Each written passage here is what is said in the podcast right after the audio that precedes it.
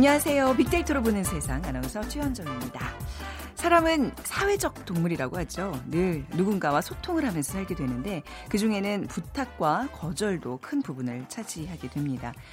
부탁하는 것도 입이 잘 떨어지지 않지만 사실 거절은 참 쉽지가 않습니다. 거절 당할까봐 지레 겁을 먹고 포기하는 경우도 많겠지만요. 경우에 따라서는 거절하는 것 그 자체가 힘든 경우가 많습니다. 특히 어, 직장 상사나 또 가까운 사람들의 경우가 그렇죠. 프랑스의 작가 니콜라 샹포르는 이런 말을 했습니다. 아니오라는 말을 입 밖에 내놓을 수 있는 능력은 자유로 향하는 첫 걸음이다. 공감하는 분들 많으시겠죠? 기성세대들 중에는 예스맨이 성공의 길이다라고 생각했던 분들도 계시겠지만 요즘은 좀 달라지고 있는 것 같습니다. 자, 빅데이터상 어, 거절에 대한 다양한 의견들이 등장하고 있는데요. 오늘 이 얘기 좀 나눠보도록 하죠. 자, 세상의 모든 빅데이터 시간에 거절이라는 키워드로 빅데이터 분석해 보겠습니다. 자, 오늘 빅퀴즈도 드리죠. 오늘 현충일입니다. 호국 영령의 어, 명복을 빌고 순국 선열과 전몰, 장병의 숭고한 호국 정신과 위훈을 추모하기 위해서 조기를 개항하는데요. 자, 태극기에는요 여러 가지 의미가 담겨 있습니다. 하얀 바탕은 우리 민족의 순수성, 또 태극 문양은 음과 양의 조화, 그리고 모서리에 그려진 건곤감리 네 개의 괴는요. 음과 양이 서로 변화하고 발전하는 모습을 구체적으로 표현하고 있습니다. 고는 땅을, 감은 달과 물, 리는 불과 해를 의미하는데 그렇다면 어 제일 첫 번째 등장하는 건은 무엇일까요? 건공감리에서 건을 뜻하는 것. 1번 곰, 2번 호랑이, 3번 하늘, 4번 산소 중에 어, 건이 의미하는 것을 골라주세요. 곰, 호랑이, 하늘, 산소. 어, 오늘 당첨되신 두 분께 커피와 도넛 모바일 쿠폰 드리겠습니다. 휴대전화, 문자메시지 지역번호 없이 샵 9730으로 보내주세요. 저희 오늘 좀 방송이 짧은 관계로 서둘러 보내주시면 감사하겠습니다. 짧은 글은 50원, 긴 글은 100원의 정보 이용료가 부과됩니다.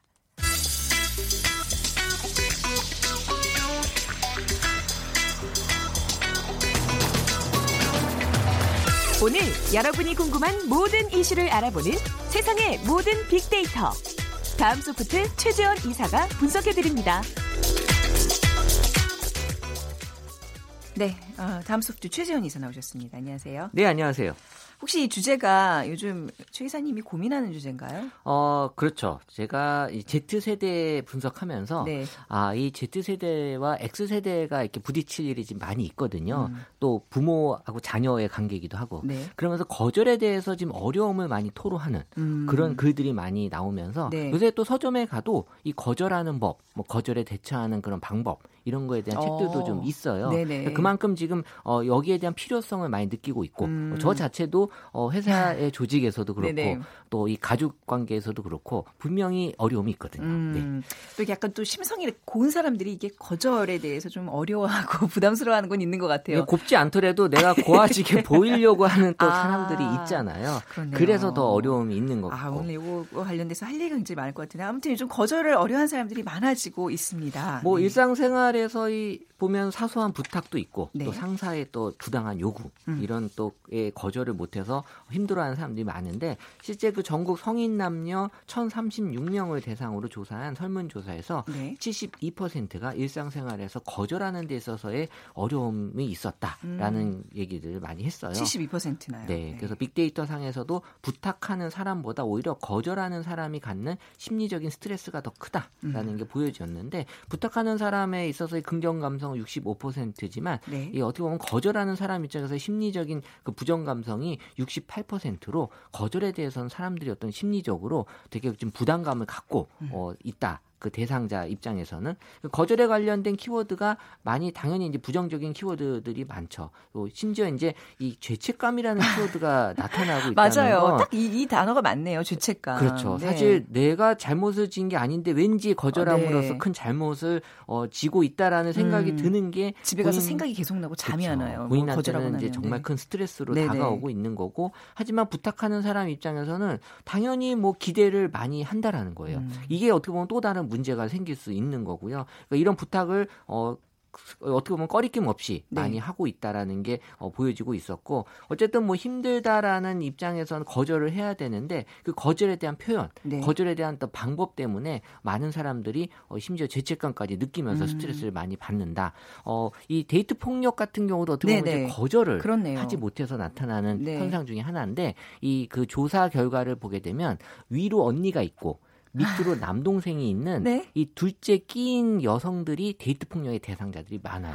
아, 그게 통계적으로 그렇게 나오나요? 네, 그래서 어. 이런 잘하면서 소외감을 느끼기 네네. 때문에 관계에 상당히 집착하고요. 아하. 그리고 인정 욕구가 많고 네. 또 이런 그 둘째나 셋째 요 끼신 분들이 네. 연애를 일찍 시작해요. 음. 왜냐하면 거기에 대한 어떤 그 뭔가의 허전함을 빨리 네. 채우고 싶어하는 그러니까 네. 결국에는 이런 것들이 심리적인 현상과 같이 맞물려서 나타나는 거고 하지만 결과는 어 데이트 폭력도 마찬가지지만 이 자기 파괴적인 현상으로 나타나기 때문에 어 결과적으로 나한테 상당히 좋지 않은 네. 어 그래서 내가 잘하려고 했지만 결과는 안 좋게 나타나는 음. 게 바로 이런 특징 중에 하나죠. 뭐 사람에 따라 뭐 다 좀 성향은 다르겠지만 좀 그런 성 그 뭐 둘째의 어떤 그 성향이 이렇게 좀 나타난다는 얘기. 그렇죠. 이거는 뭐 어떻게 보면 뭐 표본에 대한 얘기이기 네네네네. 때문에 전체를 대변할 예, 수는 예. 없지만 그렇죠. 어, 그런 성향이 음. 나타나는 게 좀 보인다라는 걸알 수 있었어요. 빅데이터 상으로 분석하신 거예요? 아, 그럼요. 아, 네. 아, 부, 아, 네, 예. 네, 거절을 좀 부담스러워하는 게 이제 우리 뭐 이렇게 인지상정인데 이유가 뭘까요? 아 문화적인 요인이 좀 분명히 크다고 봐요. 아. 사실 우리 대한민국이라는 이 나라에서는 네. 당당하게 노라는 얘기를 아직까지도 잘 좀 익숙하지 않은 예전보다는 네. 많이 나아지긴 했는데 네. 어, 그래서 뭐 착한 아이 콤플렉스라고도 좀 불리울 정도로 어른이 돼서도 이 자신의 감정을 솔직하게 표현하지 못하고 네. 타인에게 착한 사람으로 남기 위해 이 소, 소망을 또 억압하면서 음. 어, 지나치게 노력을 해야 되는 네. 사실 우리 어릴 때는 어, 뭔가 착한지 착한 행동을 해야 어, 음. 어, 부모님한테 칭찬을 받고 그렇죠. 이런 거에 대해서 이제 성인이 돼서도 어, 이런 게 남아 있기 때문에 이 거절에 대해서 이제 부담스러워한다. 그래서 또 문화적으로 우리 또 싫은 티를 내면 또 잘 안 되고 네. 또 너무 솔직하면 안 된다. 네. 또 높은 사람의 부탁은 또 거절하는 건 또 예의가 아니다. 음. 뭐 이런 어떤 예전부터 어떻게 보면 좀 느껴왔던 이런 것들이 한국 사회에서는 너무 예의를 강요하는 네. 이 문화가 약간 좀 어, 변질이 되고 있다라고도 음. 좀 봐지고 있고요. 한국의 어떤 좀 고유의 문화다 이렇게 좀 분석을 하시는 네, 그게 거군요. 이제 좋은 쪽으로 음. 훨씬 더 많지만 어, 나쁜 쪽으로도 분명히 네. 지금 영향을 주고 있다라는 거고요. 사실 이 그 personal space라는 심리학적인 용어가 있어요. 어, 사람 사람과 사람과의 관계 거리 거리죠. 말씀하시는 그러니까 거죠? 그게 네. 이제 뭐 물리적인 거리일 수 있지만 네. 이게 어떻게 보면은 어, 심리적인 거리일 수 있다. 음. 그래서 밀접한 거리는 한 0에서 46cm로 엄마와 음. 아기 사이 또 사랑하는 아, 연인 네네. 사이가 요 정도 거리 물리적으로도 마찬가지고요. 네. 그리고 이제 그 상대방의 어디 보면 이런 거리는 심장 소리까지 이제 들을 수 있는 그렇죠. 거리라고 봐야 되고 이제 개인적인 거리는 46cm에서 1.2m. 아. 그래서 이제 속마음을 터놓을 수 있는 아주 친한 친구. 지금 우리 이사님과 제 거리가 딱 요 정도 되네요.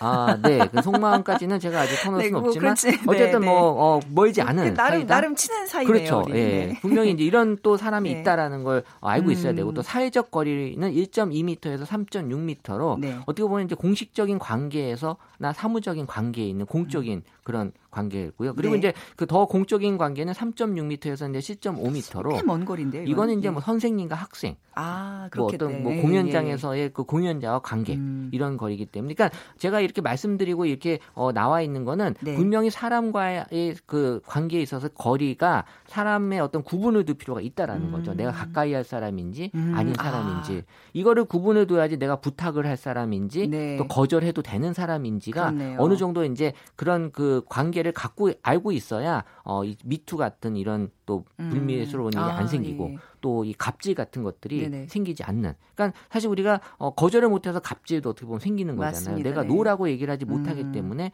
어, 생기는 일들이어서 이런 것들이 우리가 그 네 가지 관점에서 어떤 사람과의 그 거리를 네. 분명히 알고 음. 어, 이 접근하면 지금보다 훨씬 더 나아질 수 있다라는 거죠. 줄자 들고 다녀야 되겠어요. 이 사람과 뭐, 나의 거리를 뭐 항상 측정하면서 뭐 이렇게 팔로 어떻게든 잴 수도 있을 것 같고요. 그렇죠. 네. 약간 센스죠. 이거는 그렇죠. 이제 네. 눈, 눈 짐작으로 이렇게 알아야 네, 되는데 느낌은 이제 어떤 건지 네. 아실 수 있을 것 같아요. 음, 거절에 대한 연관 키워드 어떤 게 나타나고 있죠? 어, 그래서 어쨌든 뭐 거절을 하는 경우에 있어서의 그 방법에 대한 얘기들을 많이 공유하는 것 같아요. 네. 그래서 이제 꿀팁에 대한 얘기 그래서 똑같은 거절을 하더라도 기분 좋게 하는 게 제일 좋잖아요. 네. 그래서 꿀팁에 대한 얘기가 어, 많이 올라왔고 그리고 이제 거절하는 이유에 대한 얘기 그리고 이제 그 순간의 표정이나 또 방법이나 네. 또 어떤 표현에 대한 얘기들이 많이 있으면서 어쨌든 거절은 해야 되지만 어떻게 거절을 해야 되는 게 좋다라는 그러니까 직설적으로 말하는 게 좋은지 음. 아니면은 또 대안을 제시해야 되는지 또 이유에 대해서 적절하게 어떤 이유를 그렇죠. 들면 좋은지를 네. 따라서 어떻게 보면은 이제 거절을 하더라도 어, 상대방이 기분 나쁘지 않고 나도 좀 스트레스 받지 않는 이런 것들을 좀 많은 사람들이 어, 지금 찾고 있다라는 걸 알수 음. 있어요. 네.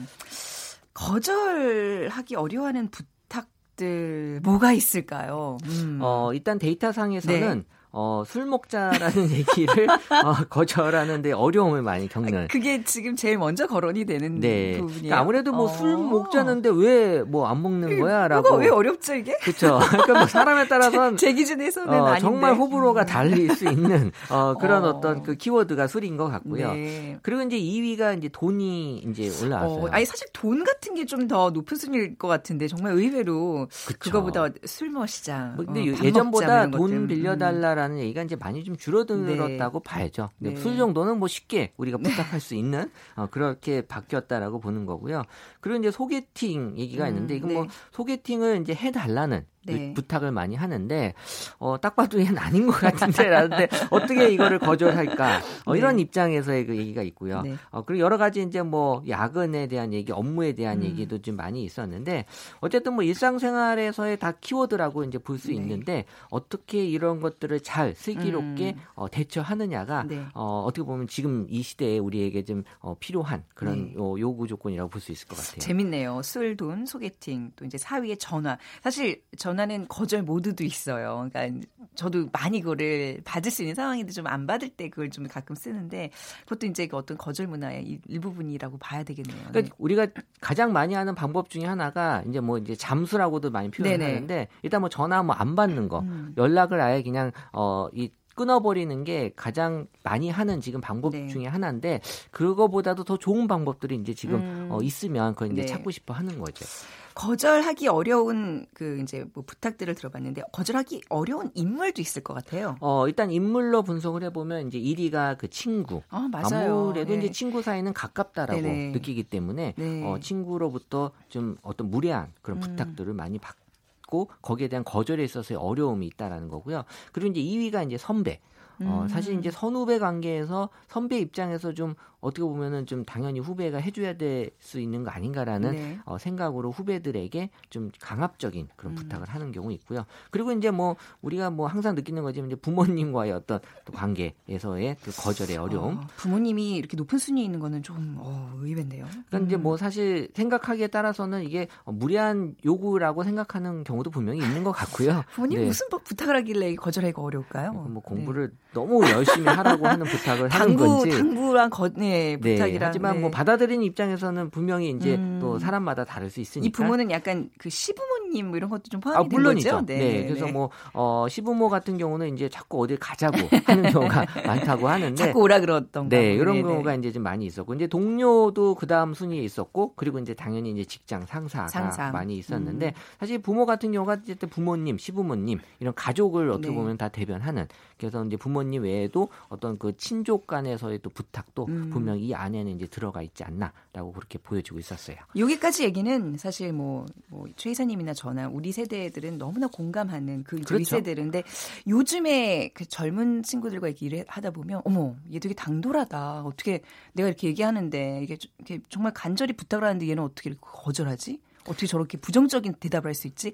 깜짝깜짝 놀랄 때가 많거든요. 어, 네. 근데 우리는 이렇게 얘기하지만 사실 우리 윗세대는 네. 우리 X세대를 보면서 쟤네 왜 저러냐라고 네. 했었던 아. 그 기억이 아, 뭐 있어요. 예전에 로마에도 뭐 그랬다면서 요즘 애들은 어, 어 예의가 없다는. 네. 사실 X세대가 이제 그 럭비공 세대라고 할 네. 정도로 어, 왜 저러는 거야 라고 이제 할 정도인데 네. 사실 지금의 Z세대나 Y세대는 음. X세대보다도 더 음. 어떻게 보면 다 자신의 어떤 입장을 어, 얘기를 하는데 사실 어, 비교해 보면 X세대는 그나마 이제 예스맨들이에요. 네네. 그래도 티를 내더라도 글쎄요. 어, 네. 시키면 그래도 하는 하죠, 우리는. 하기 싫어요라고 얘기는 하지만 그래도 네. 결과적으로 하는 세대가 X세대라면 Y세대부터는 확실하게 음. 내가 싫으면 싫기 때문에 안 한다라고 이제 외치는 no man들이 어떻게 보면 이제 어, Y세대라고 음. 볼수 있고요. 이제 네. Z세대는 어 약간의 제가 볼 때는 완벽한 no man은 아니지만 네. 그래도 이제 그 이유를 음. 합당하게 요구하는 이제 와이맨이라고 저는 부르고 싶은데 음. 그래서 어 내가 정말 하기 싫은데 어 해야 될 이유를 정확하게 좀 다시 한번